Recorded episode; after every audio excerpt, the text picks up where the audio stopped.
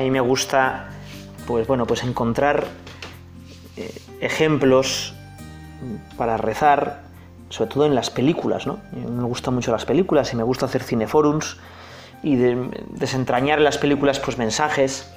Igual es un poco exagerado, pero me parece que hay una escena del Señor de los Anillos que puede ayudarnos a pensar un poco en la vocación, ¿no? Y que puede ayudarnos a decirle, Señor, ayúdame a ser fiel a lo que tú me pides. Son 30, 40 segundos que te voy a poner, a ver si conseguimos que lo, lo oigas bien. Es un diálogo entre Frodo, el portador del anillo, y Gandalf. Y Gandalf empieza hablando de que todos tenemos un camino en la vida, un destino, y Frodo se queja de ese destino. Lo escuchamos y luego vamos a pensar con el Señor, vamos a rezarlo ante el Señor. El corazón me dice que Gollum tiene aún un papel que cumplir, para bien o para mal, antes de que todo esto acabe. La compasión de Bilbo podría regir el destino de muchos.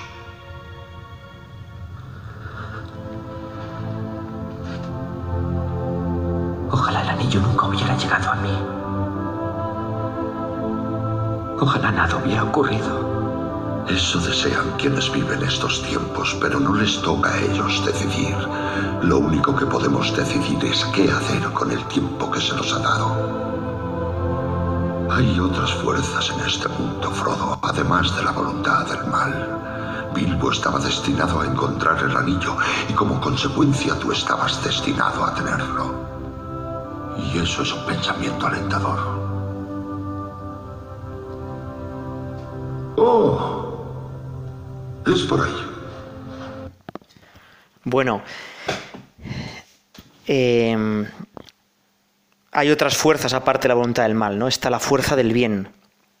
Y no es que creamos en la predestinación, pero sí que creemos que Dios tiene un plan, que Dios es un guionista fantástico. Y dentro de ese plan, todos tenemos una parte. Gollum tiene su parte. Bilbo, que se apiada de Gollum, pues hace que, el bien vaya a triunfar, como no os voy a hacer spoiler. ¿eh? Y Frodo también tiene su, su, misión, una misión importantísima, ¿no? Que es llevar el anillo a destruirlo. Bueno, claro, Frodo dice, joder, yo, ¿por qué yo?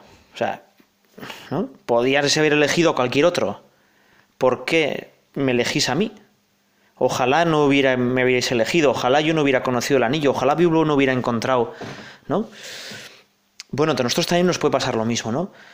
Eh, quizá uno ya más o menos ha visto qué es lo que Dios le pide, o igual ha elegido pues ya un estado de vida, y nos viene la tentación de decir, oye, ¿y, ¿y por qué Dios me ha elegido a mí, no? Bueno, pues con Gandalf podemos decir, bueno, eso no te toca a ti. A ti lo que te toca es hacer el bien en cada momento. Cumplir bien ese papel. ¿Por qué a Dios te ha llamado a ti a la vida matrimonial y a otro al sacerdocio y a otro pues no le ha puesto en la soltería cristiana y a otro... Bueno, ¿quién somos nosotros? Nosotros lo que tenemos que decir es, ojalá, hacer bien lo que nos toca, ¿no? A veces el problema puede ser decir, bueno, ¿cómo saber cuál es mi vocación? Bueno, pues rezando, paso estar rezando aquí, ¿no? Preguntándole a Dios, interrogando sobre tu vida, ¿no? Y a veces, eh, bueno, pues Dios sí que habla con signos, a veces inesperados, pero a veces, muchas veces con, signos cotidianos, ¿no? Yo te quisiera contar eh, a veces signos como muy extraordinarios. Te voy a contar una de signos muy extraordinarios y otra de signos cotidianos. Este era Francisco Borja.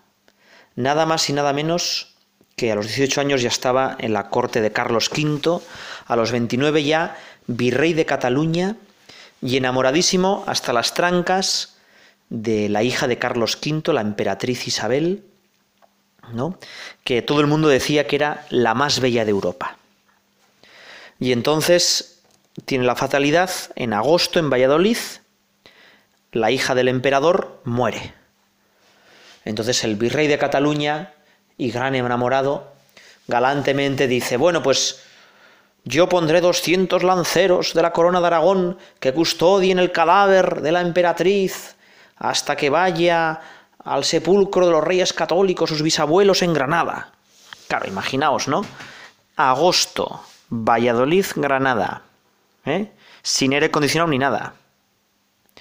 Llega el cadáver después de varios días de viaje a Granada, lo deposita en la capilla real, una capilla preciosa, gótica, abren el catafalco y el duque de Gandía, virrey de Cataluña, se acerca a dar el último adiós a la que había sido la más bella de Europa.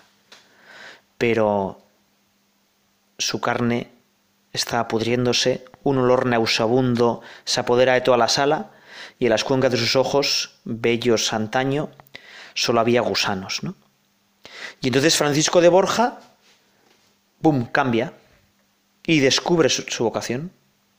Y dice esa, esa frase, ¿no? Nunca más servirá Señor que se me pueda morir. Nunca más servirá Señor que se me pueda morir, ¿no? Bueno, eh, bueno, tú y yo quizá no tenemos que esperar a que Dios nos toque el corazón así, ¿no? Con un hecho tan, tan extraordinario, ¿no? Pero bueno, pues te voy a leer otro testimonio de una chica, Ruth, que con 20 años entra en un instituto de monjas, de Hermanas de la Cruz, y que dio su testimonio ante el Papa Juan Pablo II en el 2003. ¿no? Ella dice que, bueno, pues que llevó una vida normal, le gustaba la música, pues el arte, las amistades, una chica normal, más o menos cristiana, estudiaba más o menos, y un día ve dos monjas, pues que le llaman la atención por su rostro porque era un rostro bello, pero no bello pues de, ¿no? de cremas y estas cosas, sino que tenía paz, que tenía serenidad, que transparentaban a Dios. Y dice ella, me sentí vacía y en mi interior, entonces tenía 19 años, ¿eh? Oí una voz que me decía, ¿qué haces con tu vida? Quise justificarme. Estudio, saco buenas notas, tengo muchos amigos, pero me quedé mirando a esas hermanas hasta que desaparecieron de mi vista mientras ellos preguntaban, ¿quiénes son? ¿A dónde van? ¿Por qué son tan felices? Ruth sigue diciendo que la siguió y entonces decidió que quería ser como ellas. Y dice, todo lo dejado por Jesucristo, que cautivó mi corazón, para hacer presente el amor de Dios a los más débiles, en mi pobre naturaleza de barro. Tengo que confesarle, santidad, se lo dice Juan Pablo II, que soy muy feliz, que no me cambio por nada ni por nadie. Vivo en la confianza de quien me llamó a ser testigo y que me acompaña con su, con su gracia. Bueno, pues fíjate, yo creo que esta es la experiencia de los que, bueno, sin nada espectacular como Francisco de Borja, conocen a, a Dios, ¿no? Y, se entregan a Dios. Yo te he puesto aquí los ejemplos, uno de Francisco de Borja, otro de una monja, pero podríamos poner ejemplos también matrimoniales, ¿no? Pero merece la pena entregarse a Dios. Merece la pena descubrir la vocación. Si les preguntáramos ahora a Andrés o a Santiago o a Juan o a Pedro, oye, nos dirían, qué gozada Aquel día que empezamos a seguir a Jesús cambió nuestra vida. Cambió nuestra vida. Bueno, pues vamos a pedirle a la Virgen María. Ella dijo que sí, ella también tuvo su vocación, nada más y nada menos que hacer carne a la segunda persona de la Santísima Trinidad, que nos ayude a acertar con nuestra vocación, a decirle siempre que sí a Dios. Dios te salve María, llena eres de gracia, el Señor es contigo. Bendita tú eres entre todas las mujeres, y bendito es el fruto de tu vientre Jesús. Santa María, Madre de Dios, ruega por nosotros pecadores, ahora y en la hora de nuestra muerte. Amén.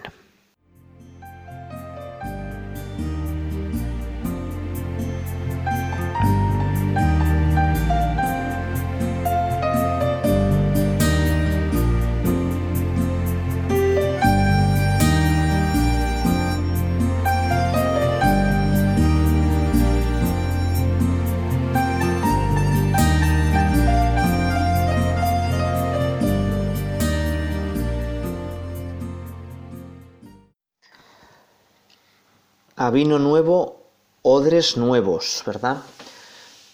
Fíjate que cuando tienes un coche, al principio lo cuidas muchísimo, ¿no? Y cualquier pequeño rayazo, pues te da muchísima pena, lo, lo intentas arreglar, eres muy cuidadoso al aparcar, ¿verdad?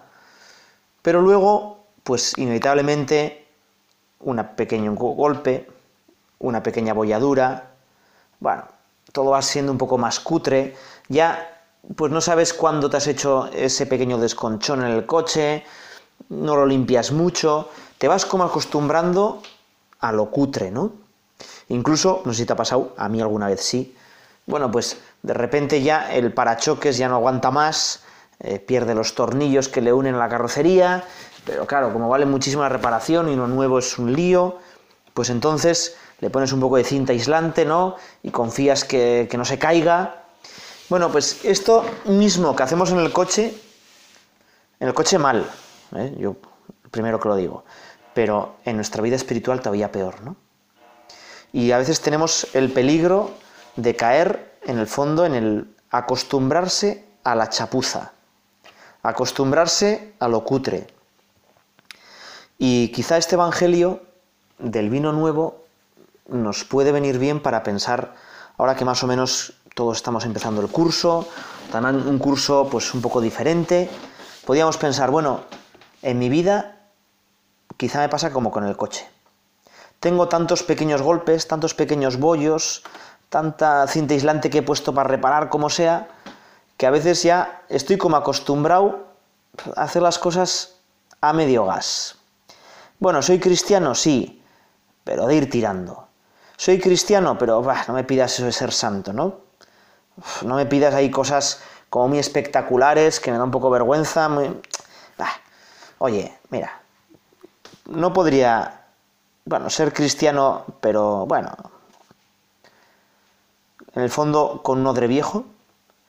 No podría ser cristiano, pero con un, mis, todas mis ropas viejas y mis costumbres viejas. Bueno, y tenemos que pedirle al Señor, pues que no, que seamos de verdad eh, odres nuevos, que nos renueve. Y además, a veces nuestro gran problema es que, como dice el chiste, ¿no? Señor, dame la paciencia, pero dámela ya.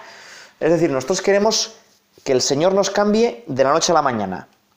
Claro, y nuestra tentación es, como hoy todo es instantáneo, le aprietas un botón y ya pa, te sale en la pantalla lo que sea, aprietas un, botón, compras en Amazon, antes había que poner unos números de tarjeta, unas cosas dificilísimas, ahora aprietas el botón y a las pocas horas ya está en tu casa.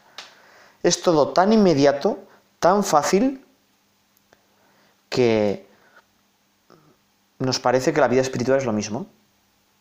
Una de las cosas que tenemos que enseñar pues, a los chavales en los colegios cristianos es a saber esperar, a que lo bueno de verdad pues cuesta un tiempo. Como decía un amigo mío, lo barato al final cuesta. Y es verdad, ¿no? Porque pues dura menos, es todo de peor calidad, al final igual gastas más comprando una segunda cosa. Bueno, pues en la vida espiritual lo mismo las chapuzas, eh, los medio arreglillos con cinta aislante, pues al final nos hacen caer la mediocridad y en que no seamos santos. Y hoy le queremos decir al Señor, venga Señor, yo, eh, si hay que cambiar todo el parachoques de mi vida, cámbiamelo. Y además no te voy a decir cámbiame ya, ¿no? Sino cámbiame, pues con tu gracia, cámbiame poco a poco. Quizá lo que más nos cuesta cambiar es el pensamiento. Y te voy a poner eh, un ejemplo.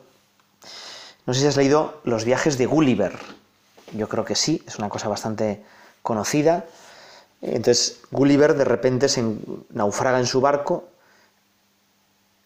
cae en la playa, se duerme de cansancio y a la mañana siguiente se encuentra atado con unas cuerdas finísimas, mucho más finas que los pelos, pero son tantísimas que no se puede menear para nada. Está totalmente atrapado.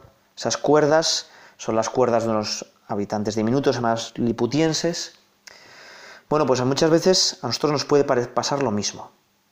Nosotros podemos estar como atrapados por pensamientos como negativos o como muletillas de la mediocridad, que podríamos llamar, ¿no?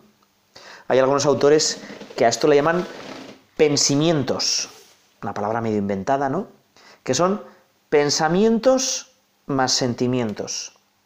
En vez de pensar las cosas racionalmente, con lógica, a la vista de Dios, pues muchas veces se nos mete por ahí, bueno, pues unos sentimientos como negativos, unas cosas eh, que yo estoy como acostumbrado, unas mediocridades tóxicas, y, son cosas muy finas, pero no me puedo, no me puedo eh, soltar, ¿no? Y entonces hoy le pedimos al Señor que nos libere de, pues, de esos pensamientos, ¿no? de esas finas ataduras, que de verdad queramos ser libres, ¿no? por medio de la confesión, por medio de la acción espiritual, por medio de estos ratos de oración, que descubramos cuáles son mis muletillas de la mediocridad. Monseñor Munilla, en una charla bastante buena, que la tenéis por ahí, hablaba pues de 14 pensamientos de estos, 14 muletillas de la mediocridad, 14 eh, como cosas que más o menos nos decimos a nosotros mismos muchas veces del día y, que no son verdad y que nos alejan de Dios. Yo las voy repasando porque me parece que, hombre, no todas, pero muchas se nos, como, se nos van colando. ¿eh? Igual que el frío en una casa, no sé cómo entra. Yo cierro todo lo posible y tengo aislante, pero al final el frío va entrando en la casa, ¿no? y te hiela la casa? Pues algo parecido son estos pensamientos. Son como ideas que están flotando por el ambiente que al final pues como que nos hielan, ¿no? La primera es, bueno chico, oye, pues todos lo hacen, ¿qué hay de malo? ¿Eh? En el fondo es una versión de ¿dónde va Vicente? ¿Dónde va la gente? ¿no? Eh, es dejarme llevar, dejarme arrastrar. ¿eh? y decir, bueno, pues quizá lo que no sea pecado muy evidente, chico, ¿por qué no lo vas a hacer? Bueno, y tendríamos que pensar, ¿no? Pues, y es que yo no quiero solo no hacer cosas malas. Yo no, solo no quiero no dañar, ¿no? A la gente. No, yo ni robo ni mato. Bueno, es que yo quiero hacer todo el bien posible. Yo quiero hacer siempre la voluntad de Dios, ¿no? Señor, ¿qué quieres de mí? ¿Cómo puedo hacer que muchísima gente te conozca, que muchísima gente sea mucho más feliz. ¿Cómo puedo hacer que la iglesia, pues que somos tan poquitos, que está tan atacada, que en muchos sitios va como de capa caída? Bueno, pues eso también es mi responsabilidad, ¿no? Segundo, hombre, muchos dicen, hombre, yo por lo menos voy a misa. Los hay mucho peores. Yo, más o menos, fíjate, me he puesto un audio de 30 minutos para rezar. Podía haber rezado con el de 10 minutos, que es mucho más conocido y mucho más... He puesto un audio de 30 minutos. Oye, yo ya soy bastante bueno. Jo, qué peligroso es esto, ¿no? El creernos que ya somos bastante buenos. Y sobre todo el compararnos. Esto, no sé a ti, a mí me suena mucho a los fariseos, ¿no? Yo imagino a los fariseos diciendo, nosotros somos de los buenos, en cambio, todos esos, esos pastores, esos de Belén, qué tíos más malos. Anda, que esos que vienen de Arabia o del Oriente, esos, si no tienen, tienen una religión falsa. Anda, que esos pescadores seguro que no rezan nada. Bueno, y los fariseos, fíjate que se perdieron por compararse, por pensar que ellos eran buenos, se perdieron a Jesucristo, ¿no? Bueno, fíjate, hay un refrán, dime con quién te comparas y te diré a qué aspiras. Nosotros vamos a compararnos, si tenemos que compararnos con alguien, es con Jesucristo. Tenemos que aspirar a ser como Jesucristo. Yo quiero ser como tú, Señor. Ya sé que, en fin, pero con tu gracia puedo ser como tú. Tú quieres que yo sea como tú. Tú quieres que yo sea como tú. Bueno, hay otro, bueno, pues otro muletilla, que es decir, venga, mañana empiezo. Mañana empiezo, mañana sí, ¿eh? a partir de mañana voy a empezar a cambiar, pero esto lo decía ya San Agustín, ¿no? Mañana, y Lope de Vega tiene una poesía preciosa, ¿verdad? Bueno, es la tentación que tenemos todos a posponer siempre nuestra, nuestra conversión. Hay una palabra que está muy de moda que es procrastinar. Y es, vaya, qué cosa tan rara, ¿verdad? Procrastinar. Bueno, cras en latín es mañana y es dejar todo para mañana. Entonces, ¿cuándo comeremos pan de hoy? Mañana, hijo, mañana. Bueno, pues nosotros no. Señor, nosotros le decimos, venga, hoy, ahora, yo quiero empezar a cambiar hoy, con toda la paciencia del mundo, pero quiero de verdad poner los medios para cambiar.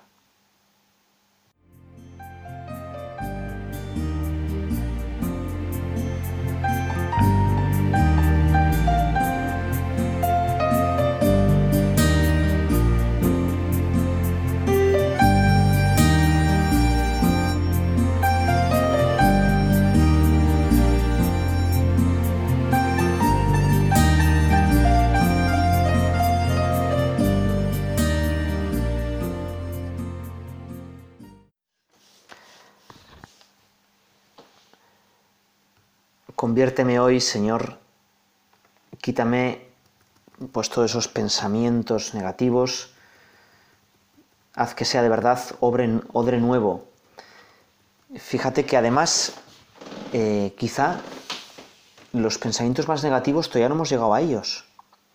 No son aquellos que, pues, yo niego a Dios o no quiero luchar, sino son aquellos en los que yo pienso que ya no puedo luchar, que ya yo no valgo, ¿no? Yo soy muy débil, soy muy pecador.